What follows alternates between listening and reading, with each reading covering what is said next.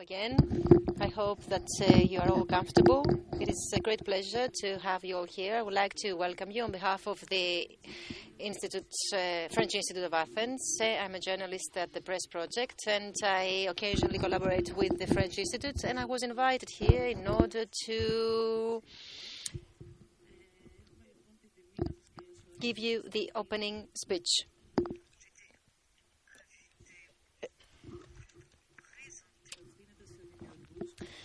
So we are addressing to arts uh, intellectuals forum that is called European Lab Forum is organized by the Greek Ministry of Culture and of uh, Sports by the French non-profit organization Arty Farty that uh, has created the concept of European Lab and the French Institute of Athens uh, and more specifically the Department of Cultural Cooperation.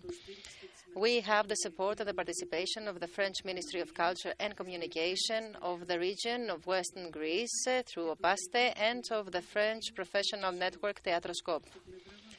On our side, we have the Onassis Foundation as an artistic partner, whereas the International Movement of Citizens is also participating. This is called World Human Forum, and it provides us with valuable support uh, with its volunteers.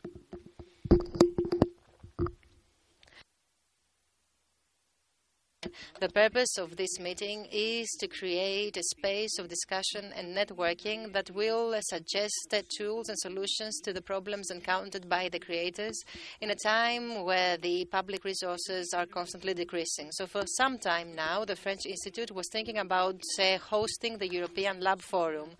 And, of course, uh, the choice of uh, Delphi as a place of organization is purely symbolic the excellent cooperation with the European Cultural Center of Delphi provided us uh, with the hospitality and support and uh, played a determinant role in making the decision of hosting European Lab here today. It was a conscientious uh, choice of the French Institute to support the cultural activities in the region following an approach of decentralization that aims at promoting collaboration projects with regions of Greece.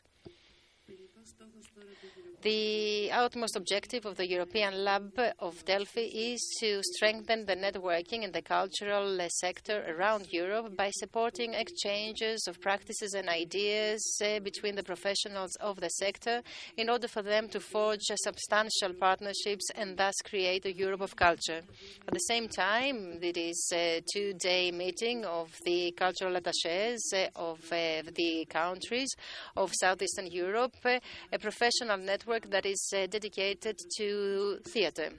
Theatroscope invited artists of these countries uh, who are going to participate tomorrow in different panels, and you can actually have uh, the opportunity to listen to them. They're going to share with us their experiences about the political power of art, and they're also going to talk about the cultural uh, exchanges in the Balkan region. Now, I would like to give the floor to Alexandros Mistriotis, who is an artist and intellectual, and who actually made us the honor of being here today, since we know that he has a very heavy schedule. He is going to offer poetry and precision to the European Lab of Delphi. Thank you very much, and I hope that you enjoy yourselves.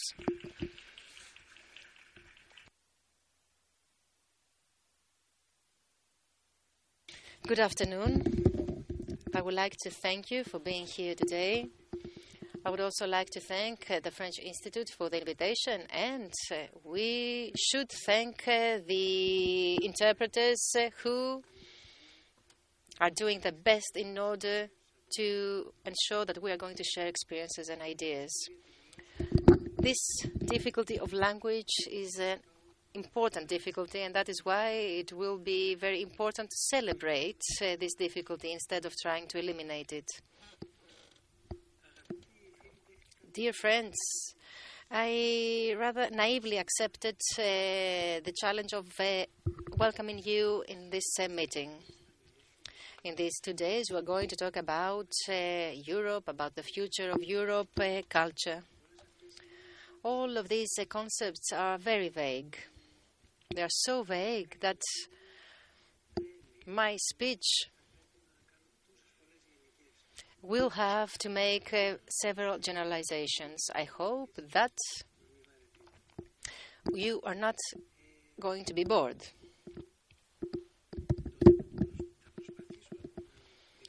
What I will try to share with you is uh, the way that a place uh, can be wiped out because uh, all the lights are turned on it.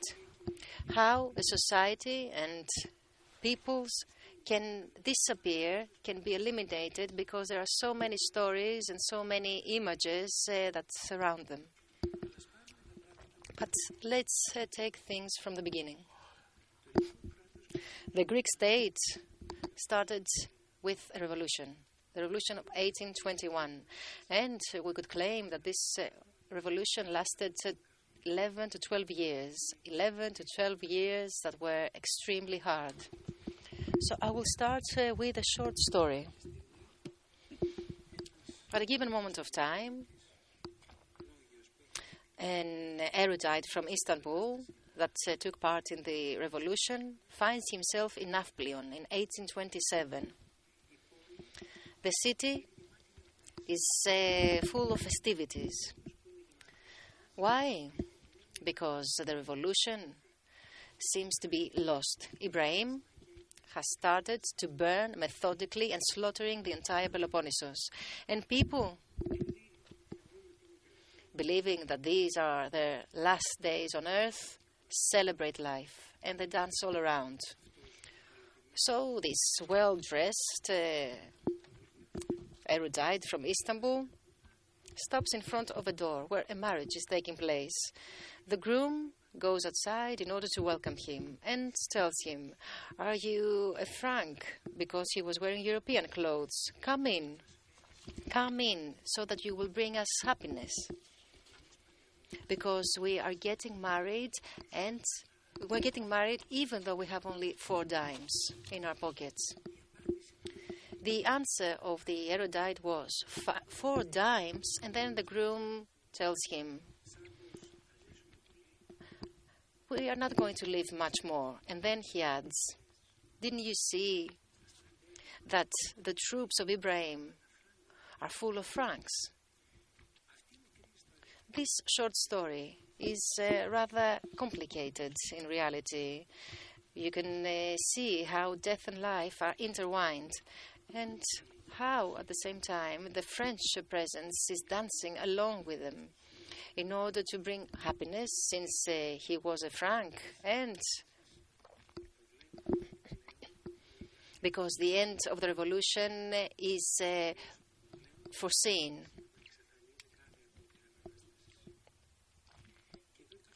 And there is another element which I find very interesting.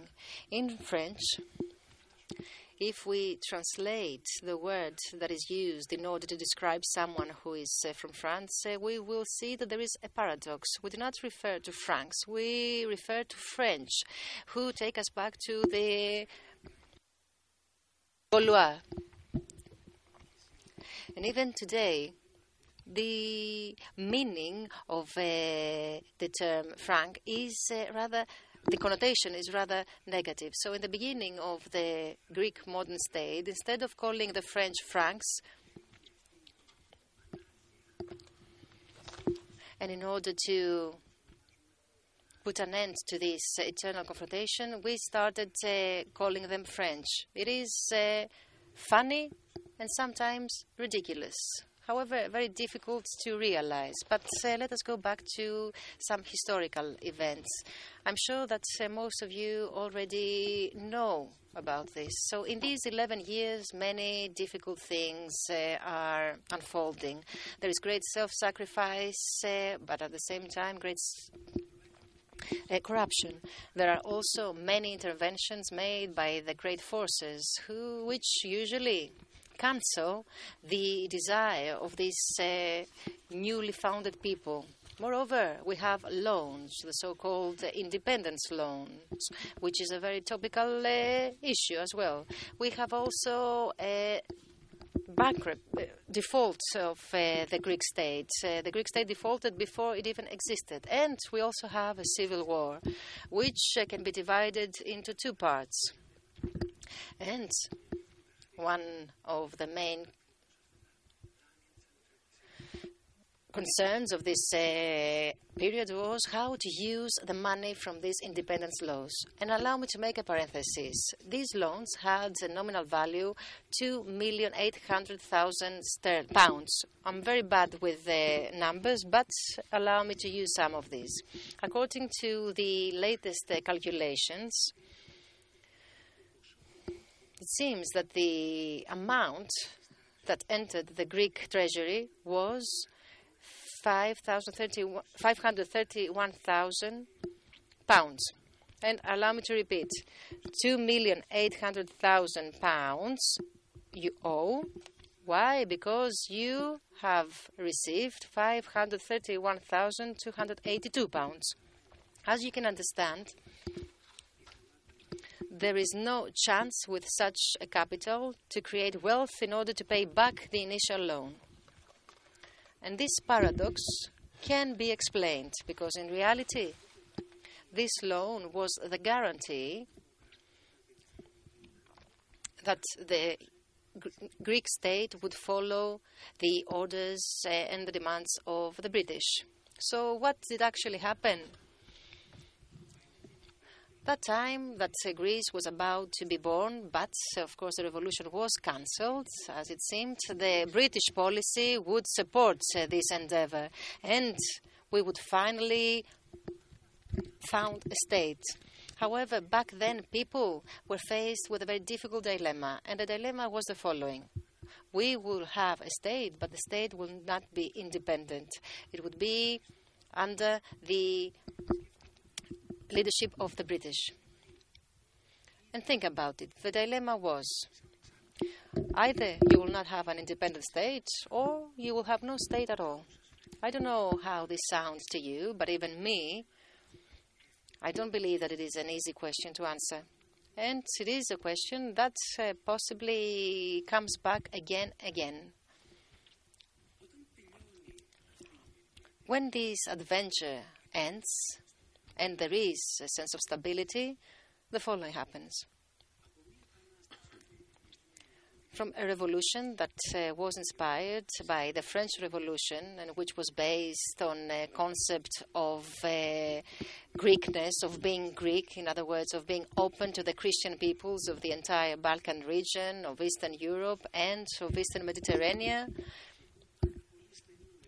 we end up to a very restricted uh, Greek narrative that is focused on the 5th century BC.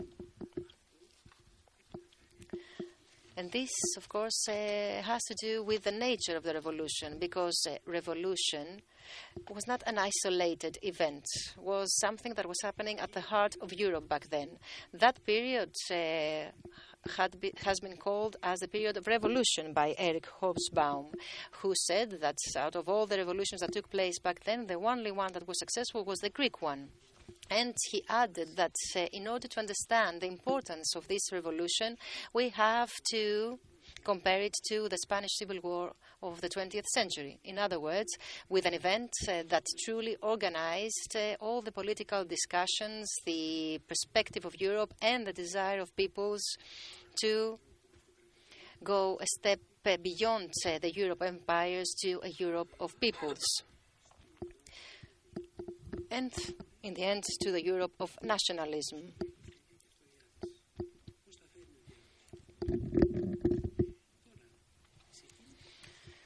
Back then, there was this uh, one revolution that uh, proved to be successful. Why? Because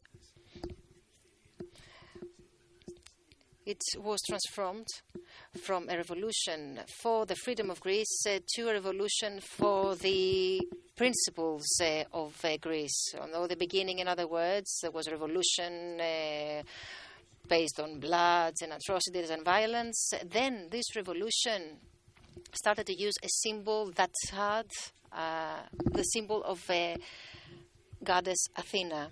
And that is why this revolution started to be perceived as less dangerous, a revolution that could easily be legalized and embraced. Why? Because it had to do with the heart of civilization and of Europe.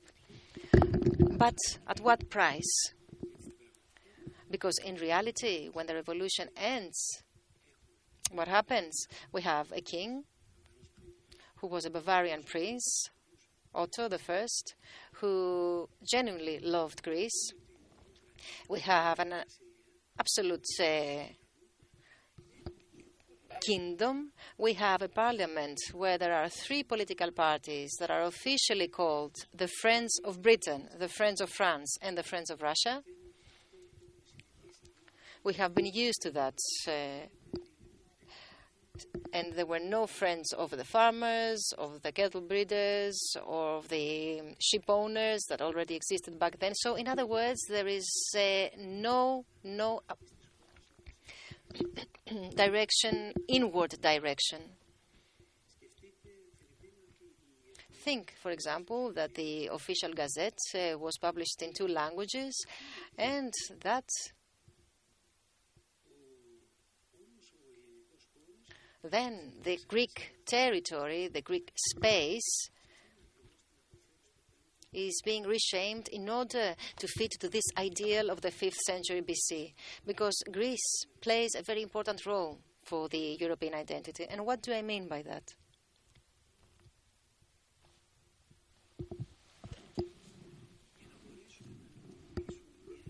In order, for, in order to legalize uh, an authority, we need someone else.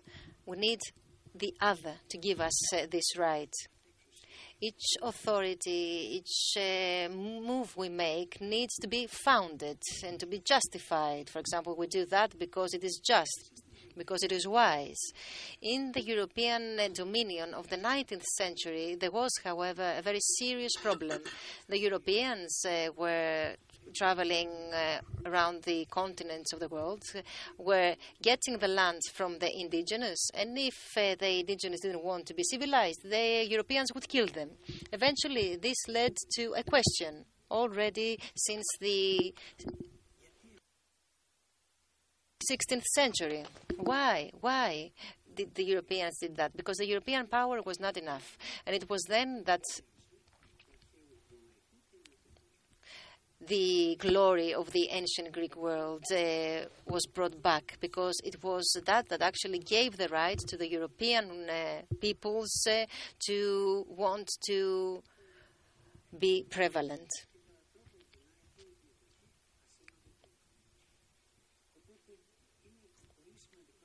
So it is very important to, for us to understand that all that happened back then happened not because there were some good or bad guys, but because there was a very important symbolic game that uh, unfolded. So the reasons were not simply geopolitical. It wasn't the reason that uh, Greece shouldn't give a bad example. No, everything had to do with this uh, paradox, pro- paradox property of our world, with the symbolic content of things, which we tend to underestimate. But I believe that all of us uh, here today who are discussing about culture are rather sensitive to the ways that uh, what we do and what we love can eventually be used in order to legalize or explain processes that can be terrifying. So Greece is at the epicenter of this adventure.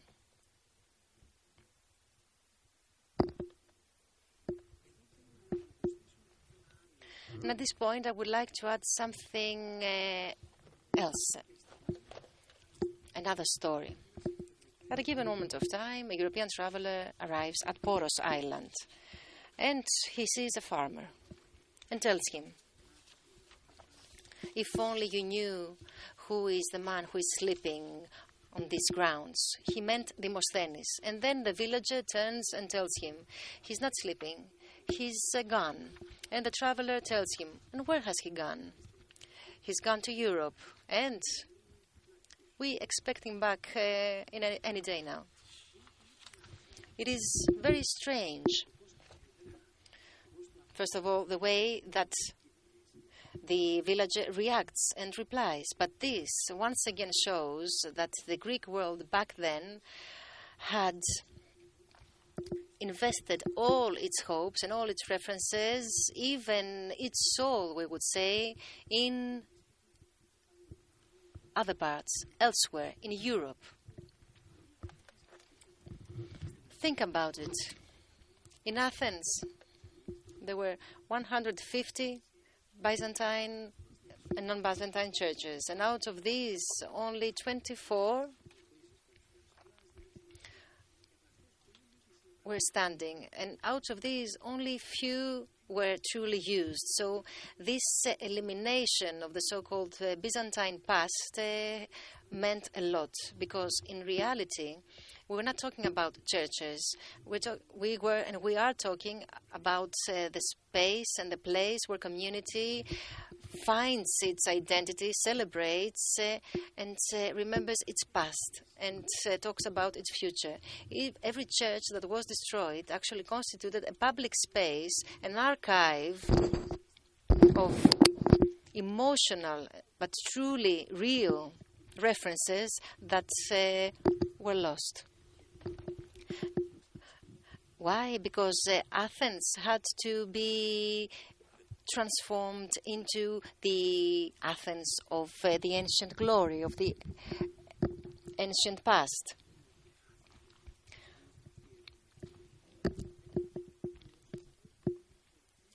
The point is that there has never been an effort of uh, true listening to what was happening on the ground. This uh, place of memories and monuments, this place was uh, unimportant, very simply.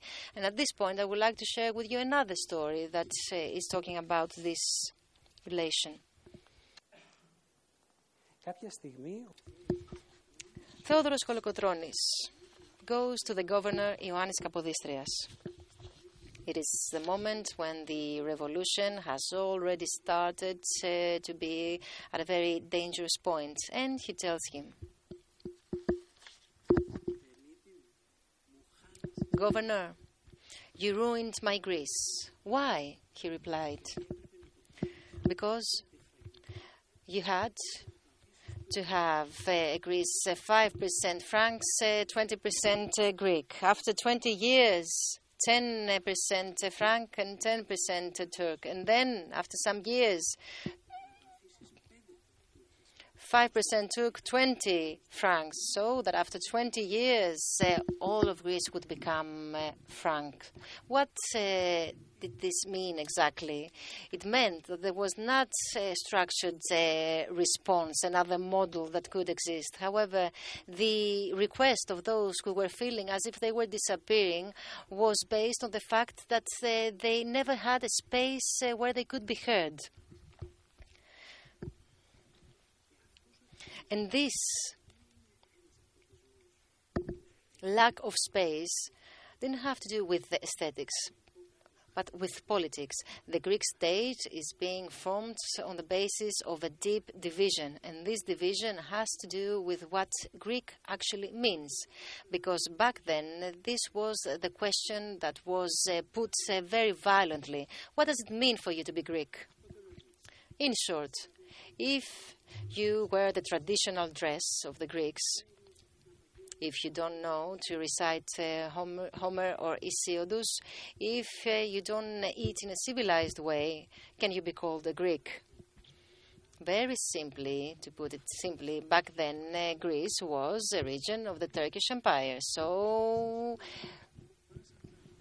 it means that if you are wearing uh, sandals and you walk uh, in Ermou and you recite Hesiodus uh, with the right accent, you can be called a Greek. This is the paradox that constitutes the starting point of the Greek state and of the Greek society. And strangely enough, think that in order to be able to defend a sense of uh, Greekness, uh, you should necessarily have a European uh, education. But European education was scarce back then. It wasn't uh, something that could be easily acquired. You wouldn't find it uh, very easily. You could only find it uh, in a salon where you would have paid in order for an erudite to come and teach you in the European way. So, in order to be Greek, apart from all these properties, you needed to have money, which means that there was an economic separation of people that became ethnic separation of uh, people. And this meant that society was divided into two. And in this society, the weak were weaker and the strong became stronger. And this was actually a conflict that uh, had to do with the clothes that uh, they were wearing, with the food that they were eating, with the way that they were talking, with things, in other words, that one would say had nothing to do. And I would like to remind you that it was back then that this uh, term fustanelas, which means uh, the uneducated, the barbarian from the east, uh, were emerged. It is a term that uh, has been used extensively even until recently.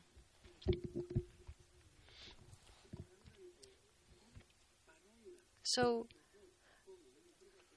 all of these uh, elements are still here in a rather paradox way. Around uh, 1910, Nikolaos Tselementes writes a culinary book in order to help uh, the Greek housewives feel better about themselves. Uh, he, Nikos Tselementes was a Greek chef that was trained in Europe, who, for the very first time, provides the Greek housewives with a cook guide. You probably all know what traditional uh, cooking means. And especially those of you who are visiting Greece right now probably know things like uh, tzatziki, sirtaki, moussaka, pasticcio. Look now how interesting this uh, topic is because pasticcio and moussaka, who are supposedly traditional Greek dishes, are proposals made by Nicolas Tselementes uh, in the beginning of the 20th century, who tried to make uh, Greek uh, cooking sophisticated by taking out all the Eastern elements. So, what did he do? He adds, uh, whenever he can, butter and uh, creme fraiche, fresh cream. And this is how uh, the exquisite bechamel is made which uh, is used in both traditional dishes, moussaka and pasticcio. Bechamel constitutes the basis of these uh, two dishes. What is the paradox? That both moussaka and pasticcio constitutes a humiliation of uh, that the Greeks felt for being Greek. In other words, they covered everything with bechamel in order to make all the Greek elements disappear. This is the mentality that uh, can be seen in places where one wouldn't expect. And I would like to share with you another story at this point.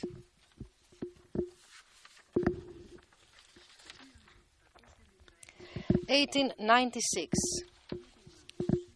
There is the revival of the Olympic Games in Greece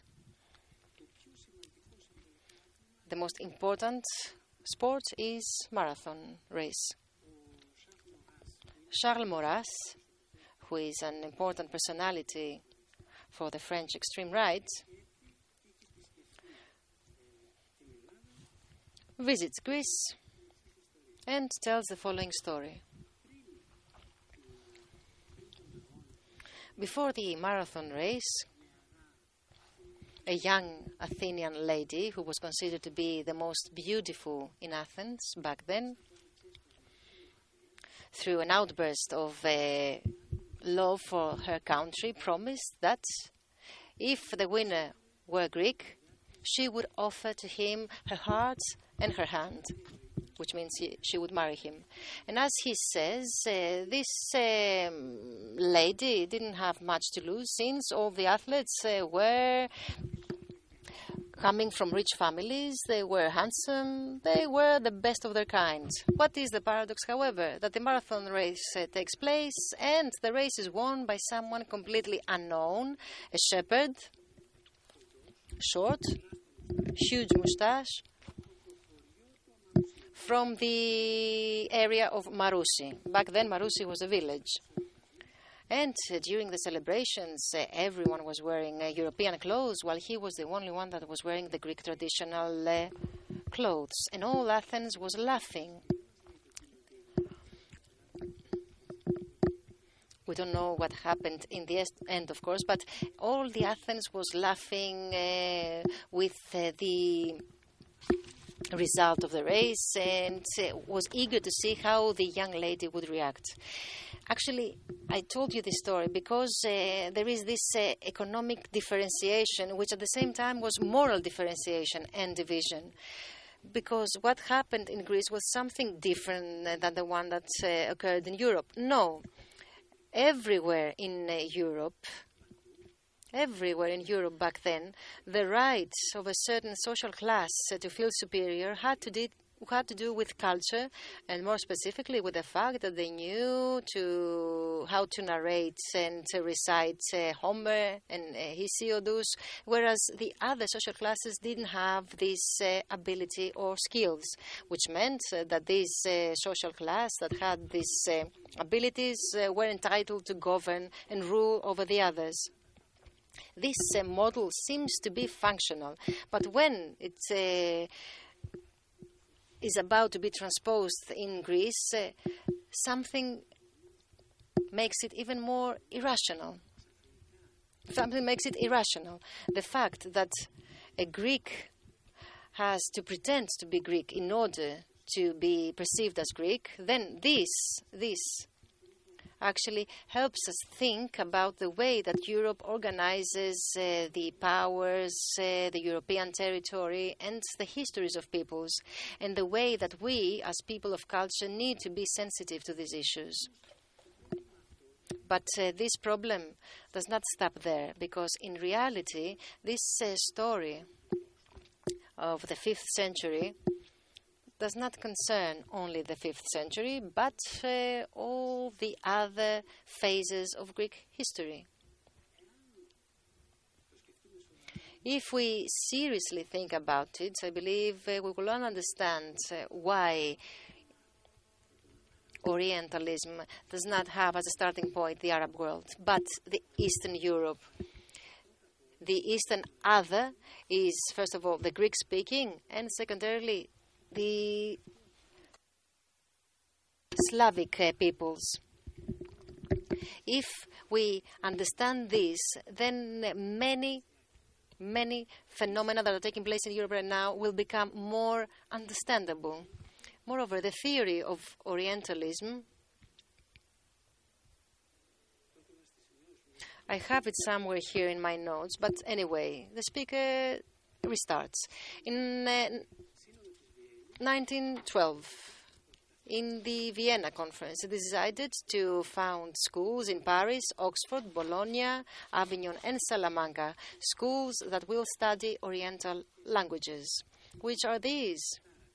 Arab, in the order that I'm uh, telling them Arab, Greek, Hebrew, and Syrian. This is the official starting point of Orientalism.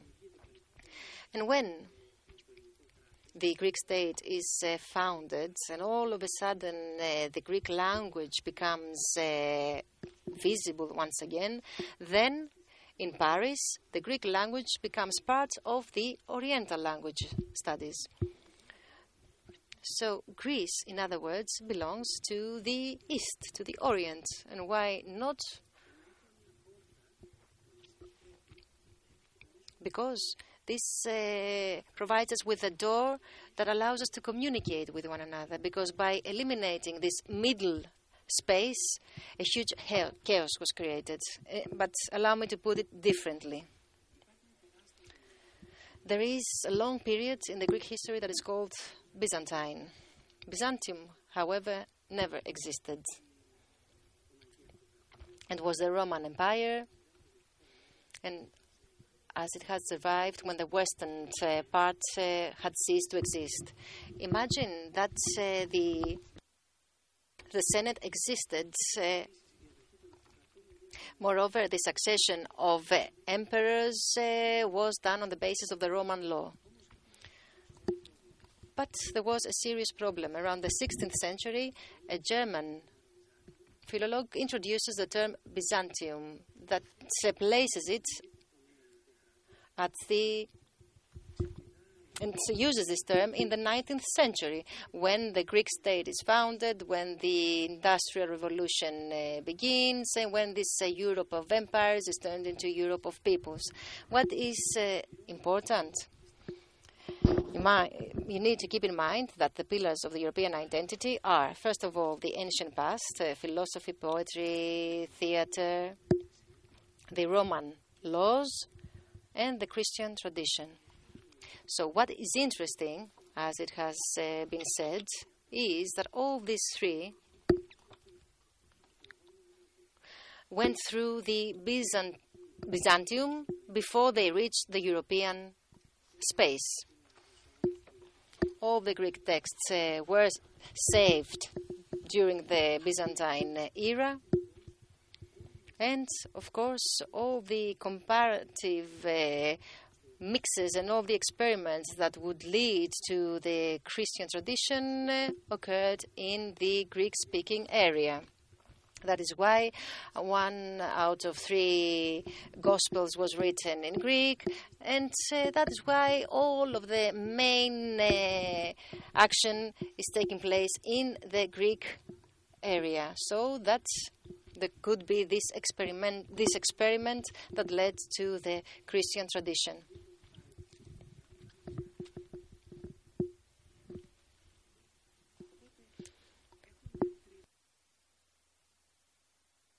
So there is a hole in the way that we perceive ourselves as uh, Europeans, uh, a hole that uh, has to do with the conflict between West and East, not between bad and good. And this starts because uh, Charlemagne needs uh, legalizing power in order to organize uh, all the nobility that uh, are fighting with one another. He needs, he needs the power, and the power stems from the Roman Empire that is still alive, only it is in the east. So, he needs to delegalize the, the prestige that lies in the East in order to make it its own and do what he wishes to do. This can one say is the sparkle of this blind spot uh, in the course, which can actually now take place uh, without uh, hatefulness, uh, without revenge. On the contrary, it can help us revisit our European identity. Now,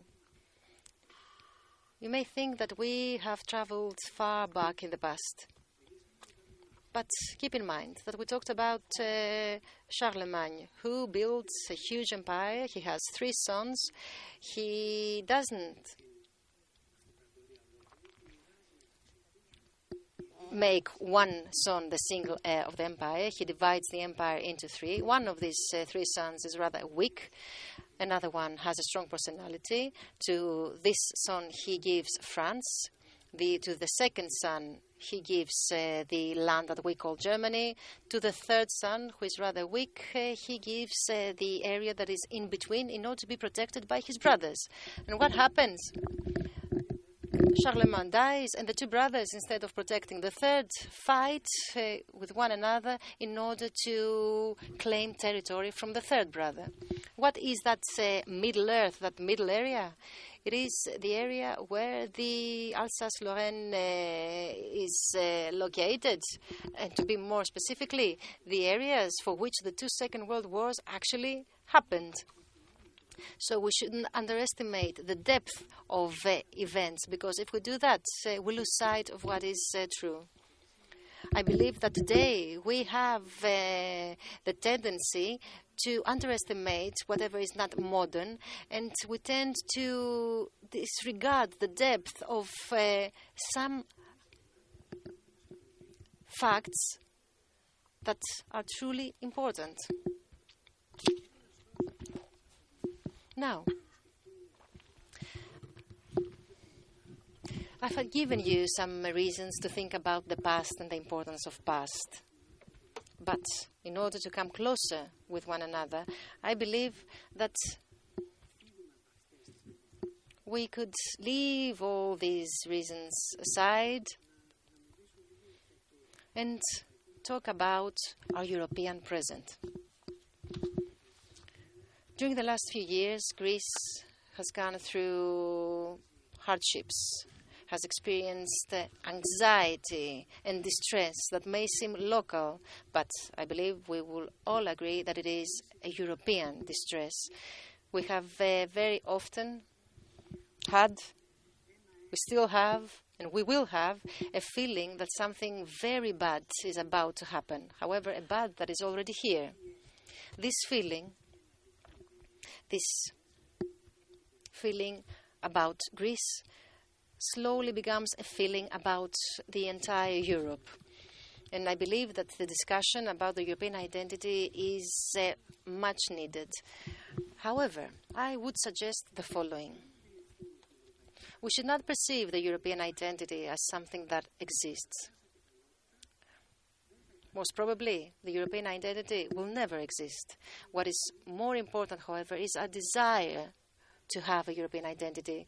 And the desire is real. We want to live together. We want to live together, but at the same time to be different. And this desire, as I said, exists. And whenever this desire is cancelled, then the reaction is a reaction of a cancelled desire. This desire is the most valuable thing we have. So I believe that this rise of the extreme right that terrifies us, we need to approach it very carefully. When Freud starts to give uh, psychoanalytical explanations, he basically starts on a personal adventure. And uh, what he says uh, is the starting point uh, is uh, the fact that he started listening to the patients, not to all patients, to female patients. He said that this was the starting point when he started listening to the delirium of uh, the female patients in the asylum. It was then that he realized that in reality, these women, in this state of delirium, tried to solve the problem. The delirium for them was the only space where they could find some means to fight the problem. And that is why Freud said that the delirium was the effort made by the individual to give sense and meaning to events and to reality. And it was then that he decided to listen to what they had to say.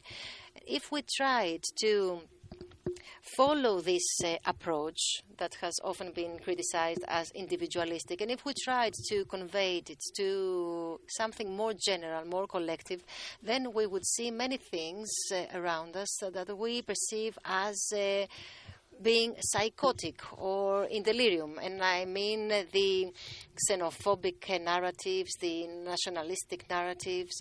But the point is have we ever listened, truly listened to these narratives? Around, in, around 1963, the time when Greece uh, was still uh, living the detrimental effects of the civil war, Pasolini shoots a film that is called La Rabbia, The Anger. It is a very moving film. You can find it if you want, uh, with subtitles in Greek and French. And in the beginning, he says the following He poses the question Why do we live in sadness and in fear? And then he says, All of you who are screaming, uh, hail to freedom, if you don't do it uh, with uh, moderation, you do not uh, defend freedom. All of you who are shouting for freedom, you need to do it with laughter. Otherwise, you are not in favor of freedom. All of you who are screaming in favor of uh, freedom, you need to do it with love. Love. Otherwise, you are not in favor of freedom. So I believe that first, we have been given once again the opportunity to talk about love. Love in the sense of deep knowledge that we cannot say, describe with precision.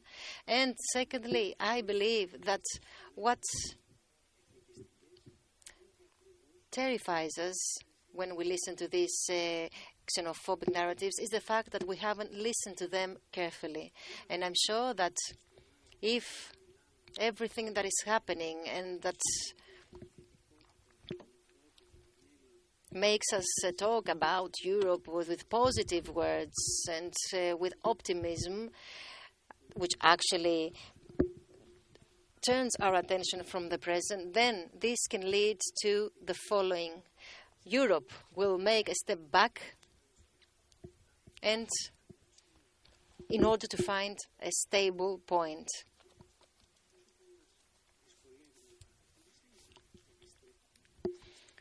This is not negative. On the contrary, it means that Europe goes back to its solid foundations. Maybe for some this is terrifying. Why? Because uh, it shows that uh, despite the criticism that we made on nationalism, we didn't propose an alternative. We haven't made that work. So, although some think that this is not discouraging, for the many is rather terrifying because it uh, shows the true foundations of Europe. Secondly, most possibly, the present of Europe is unbearable unless uh, there is a convincing vision for the future. If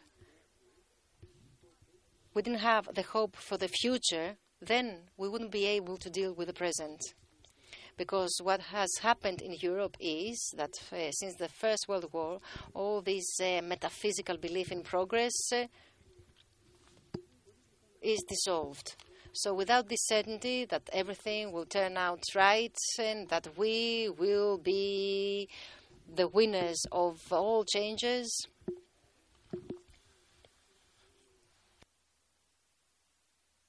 then all societies uh, will find it hard to survive.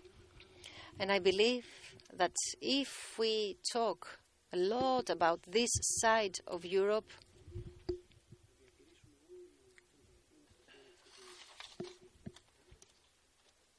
then we do the right thing. But what we need to do first and foremost is to maintain our desire to live together, to coexist. I hope I didn't tire you much. I know that uh, I took you back in time. I talked about different uh, periods of time. The point is that behind all these, there is uh, sounding silence a silence that proves that our times are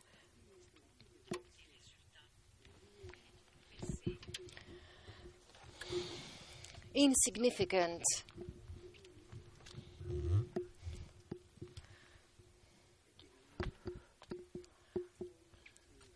Because if we believe that we live in the most significant time, then we act in an arrogant way.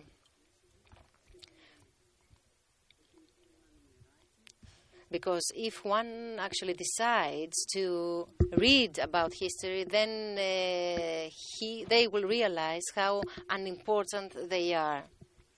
Since the number of uh, the dead is uh, over a trillion of deaths, uh, then we easily realize how unimportant we are. We are parts of this uh, engine of history, and we are striving to make something work.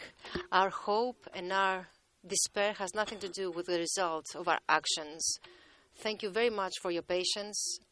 I could share with you far more histories and stories, excuse me, but I believe that they are enough. Welcome.